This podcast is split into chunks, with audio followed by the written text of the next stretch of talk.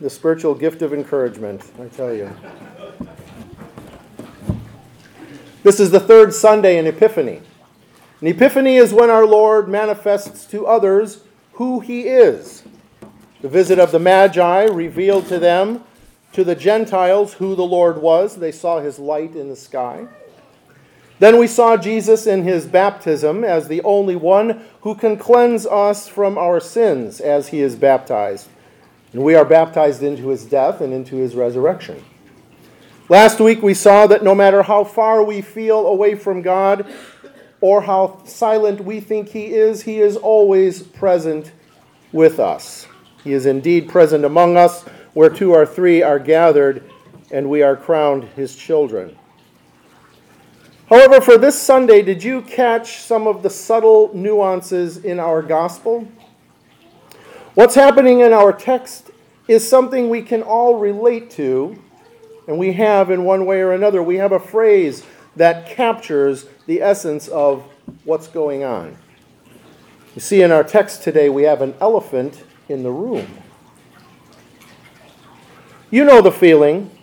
Something that everybody knows but nobody wants to talk about it. Our quest is to find out what exactly is that elephant in the room and understand what's going on in our gospel. In order to make that a little better sense of all that's going on in the text and in our worship every Sunday, I want to spend a little time leading up to some of the peripheral areas of our text that Nehemiah points out in his text. So there's a little bit of history going on here. It will help us understand the background into which Jesus is walking when he enters the synagogue.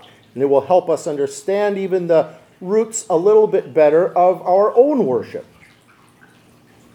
Because our text takes place during a worship service of sorts. We begin with a look at Nehemiah. you can look in your text and, and kind of follow and pick these out as I'm as I'm, uh, as I'm talking here, our Old Testament prophet for today. He writes while in exile. Then he also writes when they leave exile because when they went back to Jerusalem, they were able to build the temple again. And so he followed the people when they went back from captivity into Jerusalem. While in exile, though, because they had to leave Jerusalem, they no longer had a temple and it was destroyed. They had to gather in other ways. And although we don't know how the synagogue was exactly born, they gathered at the city gate many times, the elders, and they had a worship service of sorts. So that's what went on at that time in exile. They had to have ten, a leadership of 10 men and then a synagogue, or what is known as assembly, was born. And in these small assembly places, the people of God would gather, and Nehemiah is describing what went on. Ezra took the scroll of the law, which is the Torah, and it just doesn't mean the Ten Commandments. It means basically the whole of the book of Moses, which means gospel as well as law. Torah means a path. It's a guide on the path of life. So Ezra takes the scroll of the law of the Lord and he reads it for about six hours. Slightly shorter than our worship services on Sunday. Okay? He read it to men and women and children, all who could understand were there gathered. And the people were eager to hear the law. Right? You're eager. Ezra stood on a platform above the people so everybody could see and hear, and it was constructed for the purpose of reading the Torah. All the people stood up when he read from the Torah. And Ezra blessed the Lord, and his blessing was probably something like, Great is the Lord God of Israel, or the Shema, what the Hebrews call, which means hear. Hear, O Israel, the Lord your God is one. And then worship would begin. And everybody replied, Amen. Amen. Let it be. And they raised their hands and would bow down, which was how they worshiped back then in reverence. Then, not only was there a reading, but there was also an explanation. There was an expounding on what was read, so that it just wasn't read in perhaps archaic or old language, it was made applicable to the day. And so, as Nehemiah is talking about what's going on this particular occasion, they are before the water gate, before in the temple, after it's constructed. So they were listening to the Torah and reflecting on all the sins from that had committed in exile, all of how their people had gone astray and had not lived up to what God had wanted them to be, and they did not fulfill the law of the Lord. And this is why they wept and mourned, as Nehemiah talks. Because they realized that they were God's chosen people but didn't live up to his expectations. But they're told, This day is holy to the Lord. Do not mourn and do not weep the forgiveness of sins. They are told to enjoy food because the Lord has returned to his temple. Get sweet drinks and send food to those who can't come. Send those to tell everyone that we are back and we're back in business. And here's what he says Be quiet, for this day is holy. Do not grieve. So all the people departed to eat and drink and to share their food with others and to enjoy tremendous joy. For they had gained insight in the matters that had been made known to them. Based on Nehemiah's description of the worship at the Watergate, perhaps you can make or already have made some similarities with worship as we know it here at Grace. Nothing in the scripture prescribes a specific form of worship. There's nothing that indicates how it has to take place, but throughout history, the Christian church has retained traditional elements for continuity from history until now, barring languages, cultures, as much as possible. They've retained a form, and it's nothing that we have to do. But it's something when we know the richness of it, links us with the past. What are some of these similarities that you may have noticed? Reading God's law, reading from the Word of God, elevated position given to the Word, not only in preaching, as the, the, the old architecture is here, but the Word in many forms sung, prayers, the Lord's Supper, baptism, confession of faith, and the sermon, the reading of the lessons. So the word is the central element. The congregation is also the same, the one who hears the word of the Lord. We stand in the beginning, we stand for the reading of the gospel in the invocation. So there's elements of standing, sitting, saying amen, giving honor to God's word. The announcing of the joy of the Lord as well. We share that with those around us. We have the handshake of peace. We have fellowship afterwards. But there are some things which we continue to do from the Old and New Testament worship that Nehemiah doesn't point out. Here's a few of them. We begin our worship with an invocation. We begin not with the Shema, Hear, O Israel, the Lord your God is one, but we begin with, in the name of the Father, Son, and Holy Spirit, which is the one triune God. So it's not that much different. And in so doing, we remember our baptisms. Next is a confession of sin. We do we all do that next is a confession and absolution because as it says in Psalms 66 starting at verse 18, if I had harbored sin in my heart, the Lord would not have listened. However, God heard, he listened to my prayer God deserves praise, for he did not reject my prayer or abandon me his love for me. Then our greeting. Our greeting afterwards. Philippians says, I thank my God every time I remember you. I always pray with joy in my every prayer for all of you because of your participation in the gospel from the first day until now. For I am sure of this very thing that the one who began a good work in you will perfect it until the day of Christ Jesus. And that's what we say. And that's when we give the peace of the Lord to each other. Clean, then, we can approach the altar of the Lord. In the Old Testament, the altar was the place of sacrifice for the forgiveness of sins. As you know, we have eternal life and we have eternal light. The light from the Shekinah. We've talked about that before. God's presence represented in the red light, the one that Samuel attended in the Old Testament. The lamp stands around the altar as well. We're in the temple of the Lord. The altar, the place of sacrifice, is now a place of rejoicing and thanksgiving where there are no more sacrifices needed. The communion rails separate the inner part of what would have been the temple from the outer part, and God comes to us from the inner part. A lot of these changes are somewhat cosmetic that we have here and cultural. However, what has changed not drastically is that of the prophet or the pastor. Pastor's office of the New Testament and today is actually the prophetic office of the Old Testament. Wow, he's talking about himself a lot here. Hmm? Who does he think he is? He's a prophet now, besides our pastor? The one who picks up the scrolls and speaks, so to speak. So we speak of it as a call, not a job of being a pastor. It's a call. In the biblical sense, God calls the pastor to a congregation to represent him to the people, to speak of him, to act for him, only as his word directs.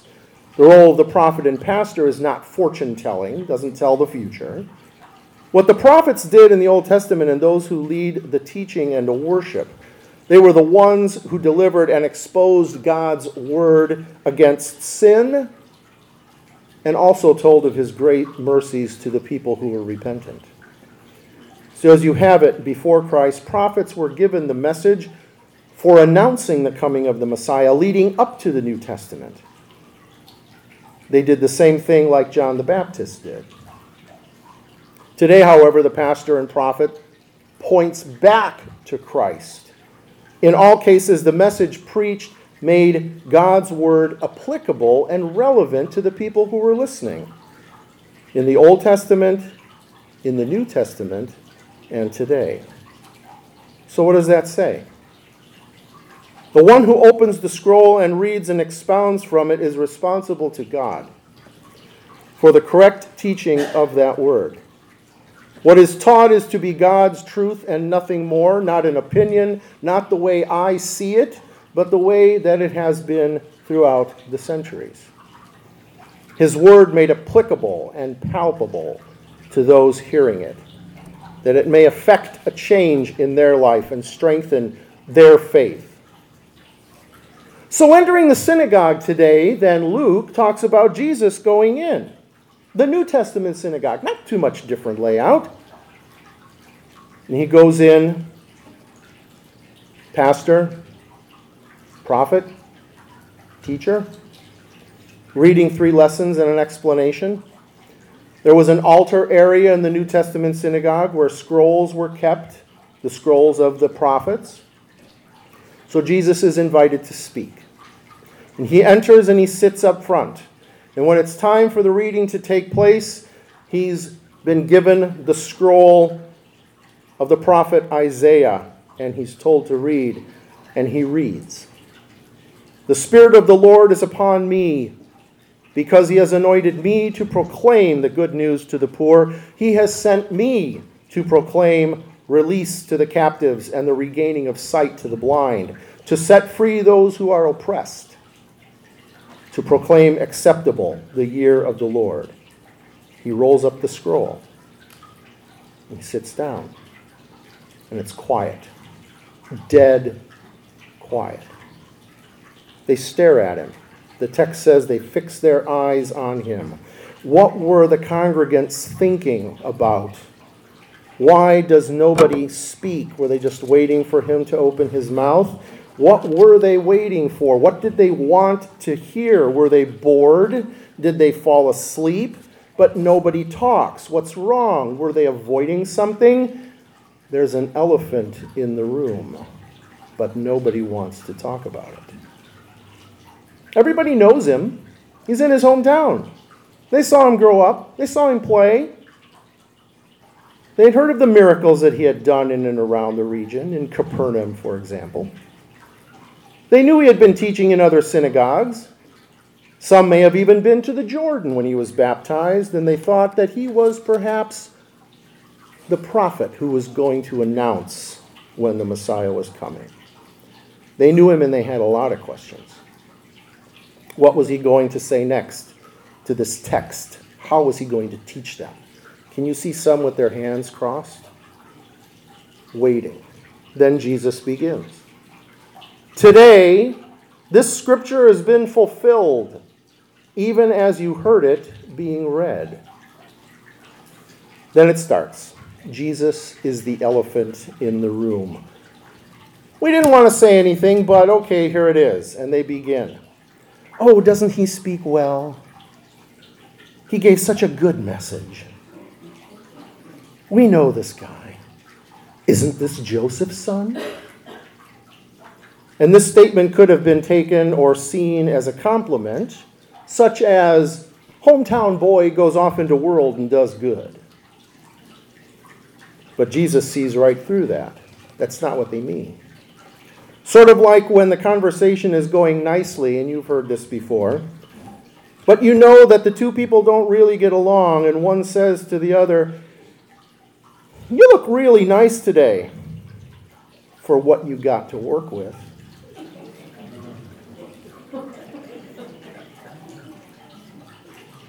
This is Joseph's son, isn't it? For what you got to work with. Jesus cuts to the chase and says, Okay, nice talk aside, let's talk about the elephant in the room. And he gets the ball rolling. What you really want to say is, Prophet or physician, heal yourself. Meaning, prove it to us.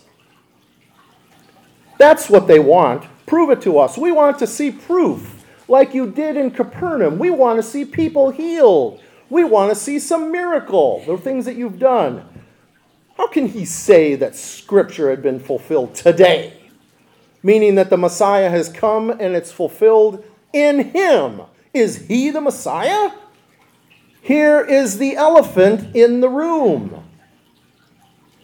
Jesus responds to them with an insulting play on words, where in Isaiah it says, He has sent me to proclaim today as the acceptable year of the Lord Jesus picks up on that in the Greek and he says, But you don't accept me. Even further, saying, I am the acceptable year of the Lord. Because the Jews, because of Jesus' next two examples, nail it on the head, like using the prophets Elisha and Elijah. They were sent by God to people whom he had not chosen, foreigners. And these prophets were not accepted among their own people, and Jesus is no different. And so he escapes to take the God's message to Gentiles, to foreigners, and he goes to those who would not receive him, who were not chosen, the poor, the oppressed, the blind, who spiritually do not see, the unloved. He goes to the unchosen, the unwanted. He goes to the homeless, the tax collectors the prostitutes. He eats with them and says, Today is God's love. To them and for them he preaches, as the angels did to the shepherds in the field. Today, born in Bethlehem. Today they will hear him teach and preach. And they will hear of a loving God whose Son was sent to take away the sins of the world. You know, at that time, those who heard Jesus wanted to get rid of him, take him out and stone him, as any good Jew would have done in that synagogue. Had the, in, in the synagogue, they had the proof that they wanted when he opened his mouth to speak, and they thought, We got him. We got this Jesus guy because Jesus hit the nail on the head when he used the examples of the prophets Elijah and Elisha, they were never going to accept him. Now they wanted to hit the nail on the head and kill him as a false prophet. When the time was right for the Jews, they did hit the nail on the head. They pierced his hands and they pierced his feet. And although they thought they were ridding themselves of a false prophet, their actions brought about the miracle of proof that they were actually waiting for. Behold the Lamb of God, who takes away the sins of the world. And you will raise him up, and whoever looks upon him will be saved. We read this gospel lesson every Epiphany. Why? Is there an elephant in the room here, too?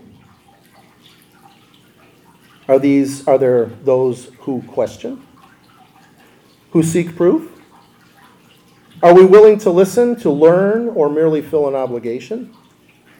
Every Sunday that we open up the scriptures, Jesus is fulfilling them with his presence. And he calls out to us and opens his word to us, calling us to repentance and to faith. Today is the day of God's good news in which he, through his death and resurrection, declares you acceptable to God. I am here to declare this the acceptable year of the Lord.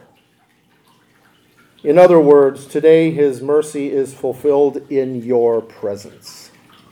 He is the good news for us. He is the today. He is the one who has fulfilled Isaiah's text. He has freed us from captivity to sin. He has opened our blind eyes to see our need for Him and truly repent and come before Him for forgiveness. He has taken your suffering and He has taken your oppression on Himself, your depression, your isolation, your unworthiness, your separation from your Creator, to give you new life, now and forever. Since his birth, resurrection, and ascension, now is the time, not tomorrow. It hasn't passed. There is no other time, and there is no other person. As Luke says in Acts 4:12, there is no other name given under heaven by which we must be saved. There is no other way of receiving this forgiveness and freedom of eternal life through Christ except through the preaching of his word, which we have every Sunday. For by faith, faith comes through hearing the gospel. It opens our ears. The Holy Spirit helps us to understand, strengthens our faith. And we hear in the Lord's Supper take and eat. This is my body. Drink, this is my blood. For you, today, not 2,000 years ago. You're baptized in my name. Today you live in that baptism. Not when you were a child merely, today. When we proclaim Christ, when we share Christ, when I preach Christ, we are saying today is the acceptable year of the Lord.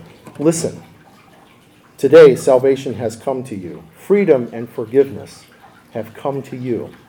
Amen. If you're interested in knowing more about Jesus Christ or about Grace Lutheran Church, please go to www.gracealoneonline.org. You can email us at gracealoneonline at gmail.com.